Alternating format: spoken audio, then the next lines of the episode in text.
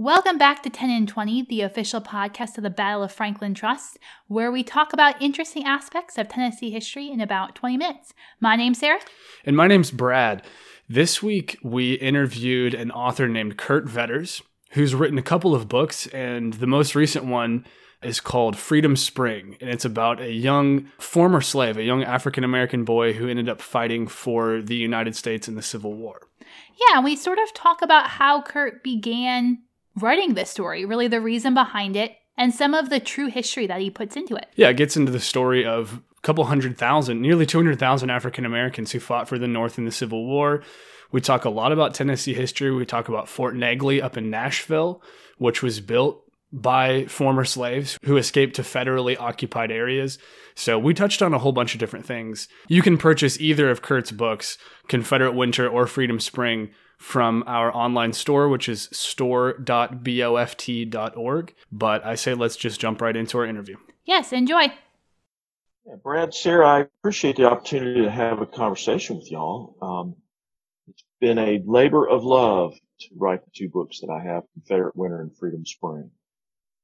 Yeah, and we we definitely enjoyed them both too. Mm-hmm. I would say, in general, I'm not one who really gravitates towards novelizations. I'm usually one who likes to pick up like the big meaty history books. But when I read those, they were they were to the point, and I thought they were good summaries of the historical facts you're trying to convey. So I thought I thought they worked on a couple different levels. No, I agree. I'm not a big historical fiction fan either, but those were good books.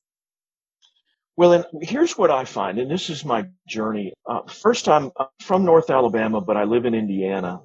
My life has revolved around up and down I-65 uh, I was stationed in the Army at uh, Fort Knox and uh, ran tanks. I was an Army captain as a young man there. And I was also a Civil War reenactor in conjunction with my National Guard unit. So the people that I would serve of a weekend running tanks, next weekend we would do a reenactment of the Confederate Cavalry Regiment. So it was a really unique thing to be an 18, 19, 20 year old guy before going into active duty and getting my army commission to learn the, I guess the, what it's like to be a soldier and what it's like on the ground to live outside. I, I spent three years in the army, uh, living outside for about 300 days a year. It's just who I am. And so as I, when I finally began to have some time after raising my family and to write, that's what I wrote about. And it's always been fascinating for me the stories of kind of the unsung heroes out there, the privates, the junior officers, the sergeants that make up the armies that create history. You don't get a lot of, luckily in the Civil War, there's a lot of first person narratives from them, but they get overlooked in some of the greater sweeping uh, events of history, but they're the ones that make it happen. So I got started this journey for two reasons. The first was Harry Potter my kids do not care history. They know none of the three of my kids gave a hoot. I started reading about history early and I was having to compete with Harry Potter. And I thought to myself, what am I going to do? You know, it's, it's easy to fix problems with a magic wand and not that if they're not, it's not great literature. I wanted to try to get him to be history buffs. And I felt like the hardcore history, like you were talking about, Brad, the, the things that I enjoyed, the nonfiction parts of history, it just couldn't grab me. So I said, well, I'm going to write these family stories I have and I'm going to make some books that will get 12 year olds interested in history so that someday they do read the big books and they do fight to preserve our battlefields and our history. So that was the purpose. Well, and those, I mean, I know, I think I speak for Sarah and I both when I say that the Harry Potter books are ones that really draw you in. And if you yeah. can start reading something, then then you can graduate and, and go on to something, you know, maybe more fact based. But as yeah. long as you're reading something, it's better than reading nothing. Yes. Exactly. And I felt like, um, you know, for the, for, for grandparents and parents, as you're looking to get things, you know, a gift for your kids or your grandkids, that this is the, great the perfect kind of gift to perhaps engage them in a 14 year old's journey into things that really happen. So as you can tell from books, um, I, I kind of view it like Forrest Gump. I try to put the characters in situations that really happen, that really could happen. And that, that's what I endeavored to do. with the books. So they're entertained, they're learning history at the same time. So, how much research did you have to do to write Freedom Spring? Because it seemed to be there was a lot of battles that honestly I didn't really know about until I read your book. And think about that, guys. So, the largest African American charge in, in, in history, in the history of the United States, happened about an hour or two after Robert E. Lee surrendered on April 9th. And it happened down in southern Alabama. And this charge was successful. And there's not really even a monument to it at that, at that site.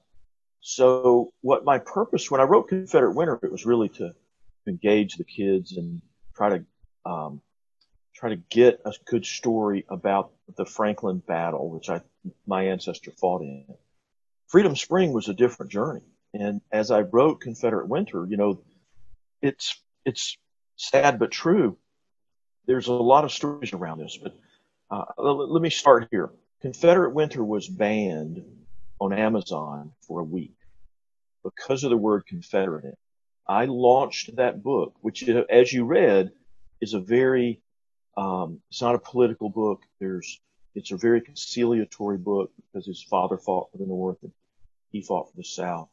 But I launched the day of the Charleston shooting. It was a terrible accident. Because of that, I am unfortunately in a in the ranks of probably a dozen authors in the United States that have ever been banned. Now, once they reviewed it and found that it was a perfectly acceptable book, it um, it was reinstated very quickly. But it opened my eyes to the fact that look, there is a set of stories about African American soldiers that needs to be told. So I had the good fortune of doing an author talk one time with a lady named Peggy Towns down in Athens, Alabama. I was promoting Confederate Winter. She was promoting her book Duty Driven. My brother-in-law and sister-in-law live on, right off the Blakely battlefield. Happy circumstance. So I'm listening to uh, Peggy Towns do her book talk, and what her story is nonfiction. Her research showed that her ancestor was captured as an American soldier in North Alabama and transported down to Fort Blakely to build the fortifications. Well, I had just been at Blakely three months before and the story there is that slaves built those fortifications. Well, I'm the American Legion post commander in my community, and we do a lot of honoring of soldiers that were KIA or POWs in our county. I lead that. So all of a sudden now, I have this story and I have this knowledge that just a few people know that American prisoners of war built those fortifications, not slaves. If you're a young black man down in Mobile, that changes the equation. You, own that history. That's part of your history. And then to find that it was the largest charge of African American soldiers at that same spot, there was a story waiting to happen. Yeah, and and I would like to talk more about the the real history behind it too. But before we do that, do you think you could just give us a brief this was the idea for the book this is the this is the idea that it covers and this is my ideal audience for who should read this book so i wrote it really for young people the goal was that uh, it, both books are about a 14 year old involved in the war which was not uncommon back then. so that's my goal has been to get this in the middle schools and high schools i've had very good uh, response i've had uh, kids tell me that they love the book and I know that I've had people stop, for example, at the Franklin battlefield on their way from, you know, to the beaches in Alabama. They stop by there. We get people coming in. But I get a ton of adult readers. They love it too. And then lastly, I just got this letter from a, a lady in, um, I think in uh, Columbia, South Carolina, or uh, Tennessee. She bought it for her mom who has Alzheimer's. And the caregiver read Confederate Winter to her mom and she can't remember her own kids' names, but she could remember all the characters in Confederate Winter. She loved it. So, I, you know, now Freedom Spring is the same same market, but I feel like that will be something that in the African American community perhaps might have a little more traction. They reviewed it and it is now stocked at the Birmingham Civil Rights Institute. I just met this week with the Memphis uh, Civil Rights Institute. They're very excited about it. There's not much literature in that period of time. So, especially in the Western Front, not a lot of uh, literature out there. I thought it was I thought it was interesting in the book that the main character spends time in I, I thought it was three main settings. It was mm-hmm. Fort Henderson, Fort Negley, and then you have the characters at Fort Blakely. Mm-hmm. Um, all three of those were forts that African Americans or USCT st- soldiers constructed or had a hand in. Was there a certain series of events or series of locations that you knew you wanted the main characters to go to or to interact with before you ever started writing this book? So Fort Henderson happens to be where Meghan Markle's ancestors served. So there is a book in the mail to Buckingham Palace, right?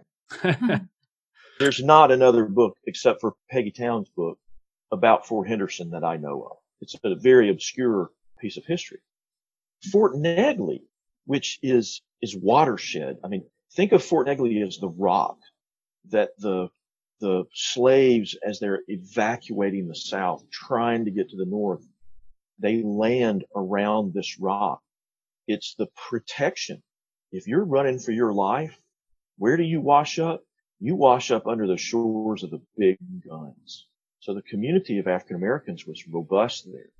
I needed a bridge from Fort Henderson to Fort Blakely where my sister-in-law lives. Fort Negley was the bridge and it was dramatic. Well, and of course, Fort Negley is an area mm-hmm. that has been, I don't know if controversial is the mm-hmm. right word, but it's been an area where there's been a lot of talk of developing mm-hmm. and if that area should be if it should be saved or not. And so is there is there something you're hoping that can be accomplished as far as what that area could be or should be versus what it is now or versus what they're talking about potentially yeah. turning it into? Yeah, absolutely. I caught it right in the middle and Lynn was leading the charge with her board of, of saving Fort Negley from development in essence. And my job in that was to write a book as I really tried to do with Franklin. You know, my hope with Confederate Winter, all the proceeds of that get donated back to the Battlefield Trust. I don't do this for money. I'm, it's just really kind of a labor of love. So to me, uh, as we've torn down Pizza Huts and things like that in Franklin, Fort Negley is at the, at the early part of their journey. Well, my job is, is to tell stories that get people engaged. So I speak to Rotary clubs and Lions clubs around Indiana. Well, I, the, the geography of living in Indiana, to go to the beaches, everybody drives south through Nashville. And really Nashville itself has become a hub. So my job is to tell a story that engages people and makes them want to go there. And then once you guys get them on your site, then you create believers out of them. My job is to get you people. I'm a salesman in what I do and I'm a I'm a uh, evangelical uh, force with my books and my speaking to get people to the Franklin battlefield and to the Fort Negley battlefield, mostly across the upper Midwest. That's mostly who I speak to. But it's, it's, it's all about like, like the reconstruction in Franklin. Fort Negley is right on that path.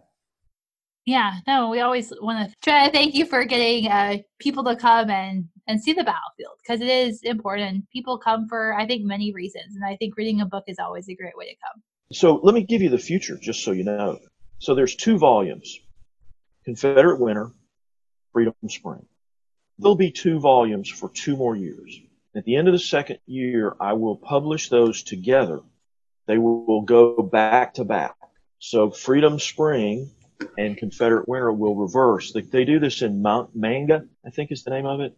You'll hmm. read Confederate Winter and you'll flip it over and read Freedom Spring. So you'll get the Confederate point of view from a 14 year old and the African American Union soldier perspective. So I think 10 years from now, what I'm trying to compete with is the Red Badge of Courage and Across Five Aprils that were written in the 1900s and they don't have language that connect with kids today. And I think this is a better platform for the schools. If you're a teacher in school, it's hard to find literature for the Civil War. As much as out there, it's really hard to find stuff that's written currently with modern scholarship. And I think I think Freedom Spring would have a it fills an interesting void because I feel like for a lot of people when they picture what a Civil War soldier in general, but even more particularly what a Union Civil War soldier looks like, they don't always picture an African American mm-hmm. Civil War soldier. But by war's end, there was what almost mm-hmm. 200,000 African American USCT troops, United States Colored Troops. Absolutely, in in both fronts, you know, and uh, uh, and they went on to you know great historical um, uh, relevance. So I, I think it is a, I think it's just particularly something that I think I think our job is to instill stories in in our youth that they can be proud of, and I think this is a really interesting set that it can be. I don't know that African American kids get a lot of scholarship on this. I think their history, and a lot of times, goes to civil rights, and they don't understand a lot of times or get a lot on the UC, USCT. That's a that, you talk about a brave thing to do, and and part of the reason that the scholarship is not there is that those guys were those veterans in uh, by the 1880s. They if you were a, a USCT veteran living in Tennessee, your your days were numbered. Uh, they were after you because you were perceived as a leader, and um, you know you they, uh, times were pretty hard for those guys. In a, in in uh, much harder than the rest. When you were when you were crafting the character because your your prior book confederate winter is based loosely on the story of an ancestor of yours but this book freedom spring the main character jim Coffee is a fictionalized character but i'm sure he's kind of a combination of real stories.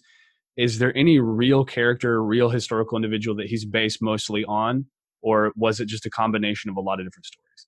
All amalgam all amalgam they they the um there, there, is, there is a lot of scholarship out there. There is a lot of writings, but it's uh, it's not like we have we have hundreds and hundreds of letters from individual uh, Confederate soldiers. We don't get as much from the USCT troops. So, for example, I'll give you a great example. This is where I think me being a soldier uh, most of my life is comes into play. So, if you don't understand what it's like to be a soldier and all of a sudden you've come out of the field and you've got money in your pocket and you're 20 years old and you are just trying to have a good time. Well, then you don't understand or, or necessarily see the Smoky Row part of, of Freedom Spring. But that's the experience of soldiers. They come out of the wood and out of harm's way and the the the uh, spaces outside of the garrisons or the where they discharge, they are machines for taking soldiers' money. Now that's not a thing that happens just to African American troops coming out of the Civil War. It happens to kids coming back from Iraq right now. So I felt that was something that would fit in that novel. And I love Sergeant Nash trying to get them, guys, don't go there get up to Fort Negley where you'll be able to keep your money you can build a life. I thought it was powerful.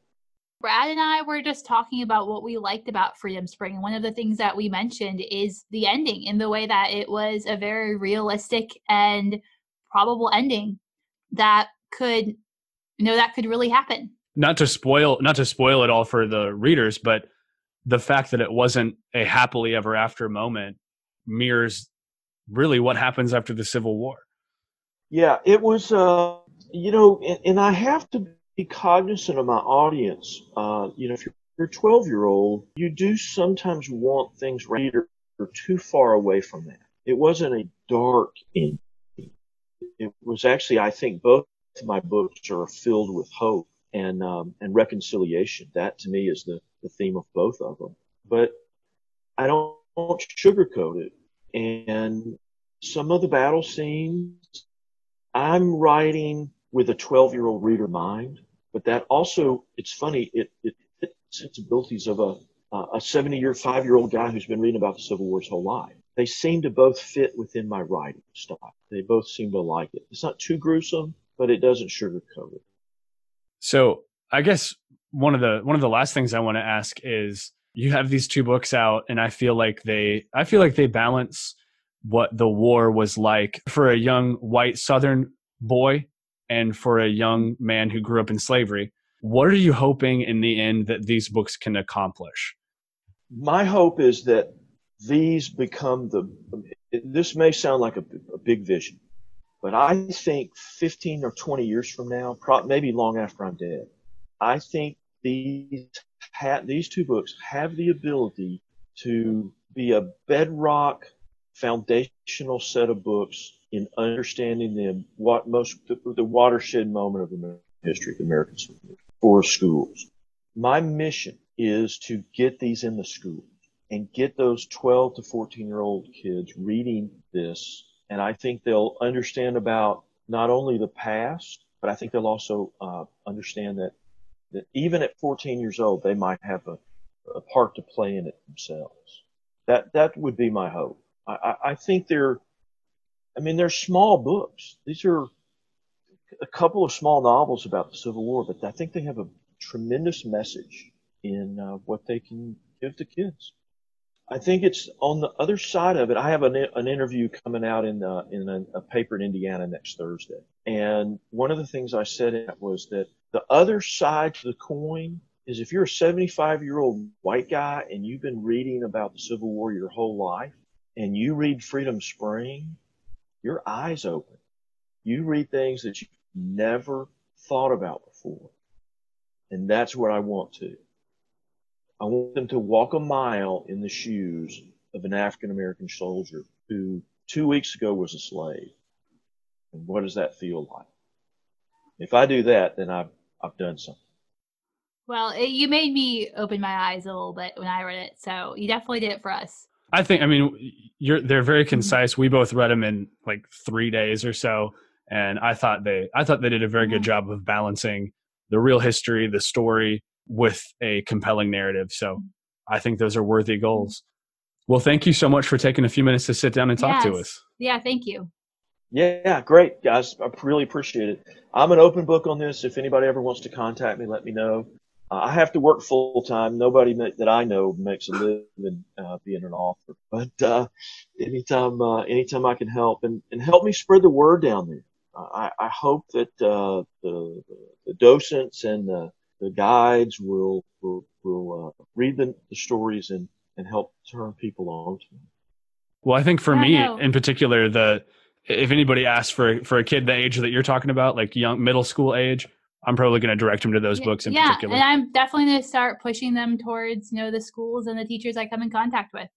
Sounds great. Any schools that want to buy them, I pretty much sell them at cost. You know, I my goal is to get them out there. This is a 20 year journey for me. Thanks, guys. Love what y'all do. Love the podcast. Oh, thank you. Thanks, Kurt. Appreciate it. Thank you for listening to our interview with Kurt. And thanks to Kurt again for sitting down with us. We really appreciate it. If you'd like to support this podcast, we encourage you to subscribe via whatever podcast application you find the most convenient to use. It seems like most people use the Apple Podcast app. If you subscribe, these episodes will download automatically to your phone every time we release a new one. And if you could leave us a review there, we would also appreciate it.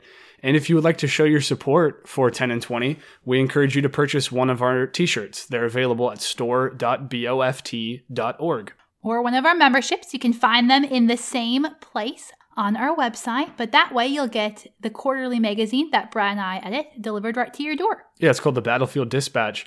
We covered uh, an article about Francis Watkins Carter, who we did an episode on last week.